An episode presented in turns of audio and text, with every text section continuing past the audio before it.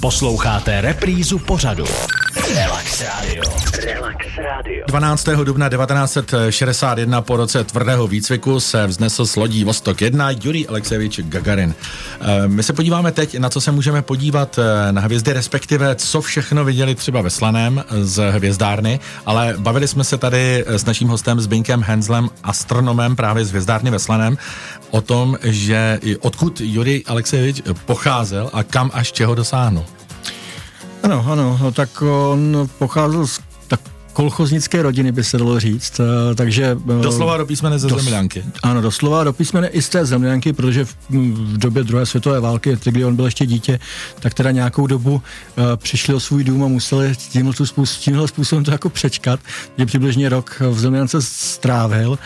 A ta jeho cesta potom stát se prvním kosmonautem světa je teda, musím říct, notný skok. Obrovský skok. Jak to říkal Neil Armstrong na měsíci, když vystupoval z té lodi na měsíc? Malý krok pro člověka, velký skok pro lidstvo. No, tak nějak podobně, takhle to bylo. Když se podíváme zpátky třeba rok, dva, co jste všechno pozorovali ve Slaném na hvězdárně? Co zajímavého jste mohli nabídnout návštěvníkům? Já bych možná řekl ty jaksi návštěvnicky nejúspěšnější věci, které se děly. No, to vždycky je trošku s mediální podporou. On se teďka nedávno dost mluvilo o kometě, která má oběžnou dobu 50 000 let, takže když tady byla u nás naposledy, tak ji viděli možná neandertálci v té době. Oni jim asi nejspíš ani neviděli, ale ta oběžná doba byla zajímavá, objevilo se to v novinách, takže ta návštěva byla veliká, takže jsme pozorovali tuhletu kometu. To bylo v lednu letošního roku. Bylo to vidět? Asi, ona nebyla až tak jasná, jak se očekávalo. Byla někde na hranici viditelnosti pouhým okem, takže pokud byste byl někde na horách opravdu tmavý obloze, tak tam byste ji viděl. U nás bylo možné ji vidět dalekohledem. Ve Slaném je světelný smog. Ve Slaném je světelný smog, ano, tam je dost světelného smogu. Takže u nás nejlépe ty planety, možná nějaké ty jasnější objekty hlubokého vesmíru se dají, ale tahle kometa byla vidět dalekohledem prostě.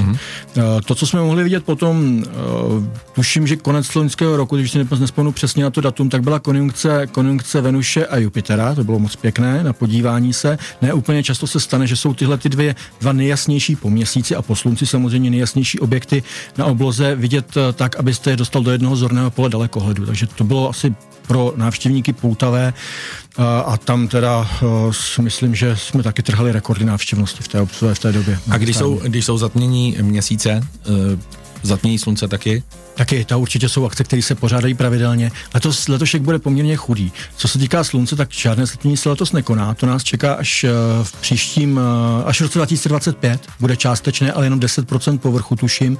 A pak docela zajímavý v roce 2026, myslím, že nevím, jestli se nebylo to 12. května, tak tam je to o nějakých 90% povrchu slunce schovaného, což už je moc hezký, ale hlavně tam by se vyplatila i cesta, protože to úplné zatmění, to pásmo totality, to je to teda to místo, kde je úplně zatmění slunce, tak to je ve Španělsku, to je asi příjemný výlet, anebo třeba v Norsku pro lidi, co mají radši chladno. Je třeba to naplánovat, anebo někdo bude mít štěstí a poletí na měsíc.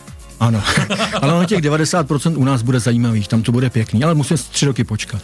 A teďka ještě před pár dny bylo vidět polární zář nad Českou republikou. Ano, byla vidět polární zář. I nad Českou republikou. Jednou za čas se to stává. Ono ve chvíli, kdy je na slunce aktivnější a je tam nějaká trošičku větší erupce, anebo erupce, která vyvrhne plazmatický oblak směrem k Zemi, tak když je teda tak správně nasměrován, že tu Zemi zasáhne, tak to způsobí tohleto světelkování v atmosféře. Většinou se to týká polárního kruhu nebo těch oblastí Norsko, Finsko, Švédsko. A když je ten plazmatický oblak trošičku větší, tak to prosvětlení je možné pozorovat i z území České republiky. Takže to byla zrovna ta doba, kdy se to povedlo. To jste pozorovali, nebo ne? My jsme neviděli. Nepřálo počasí. A máme se toho bát, takového záření? Je to kosmické záření? Je to radioaktivní? Já myslím, že bát se určitě nemusíme. Polárních září se bát nemusíme. Muselo by to být hodně silná polární záře, aby třeba mohla způsobit nějaké škody na elektronice nebo něčem podobném, ale to je skutečně mimořádná událost. Nepamatuju takovou. Ale lidstvo pamatuje takovou? Lidstvo takovou pamatuje. Tehdy ještě nezpůsobila velké škody na elektronice. komunikace, protože ta elektronika nebyla, ale třeba přestaly fungovat telegrafy. Je to takzvaně Carringtonová událost roku 1859 a to byla skutečně mimořádná erupce, která zasáhla Zemi.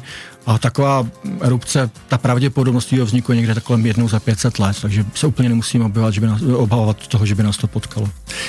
Budeme se podívat do Slaného na hvězdárnu, ale taky na hvězdy. Řekneme si ještě v našem posledním vstupu před 18. hodinou, co na té obloze letos můžeme vidět. Relax Radio. Relax Radio.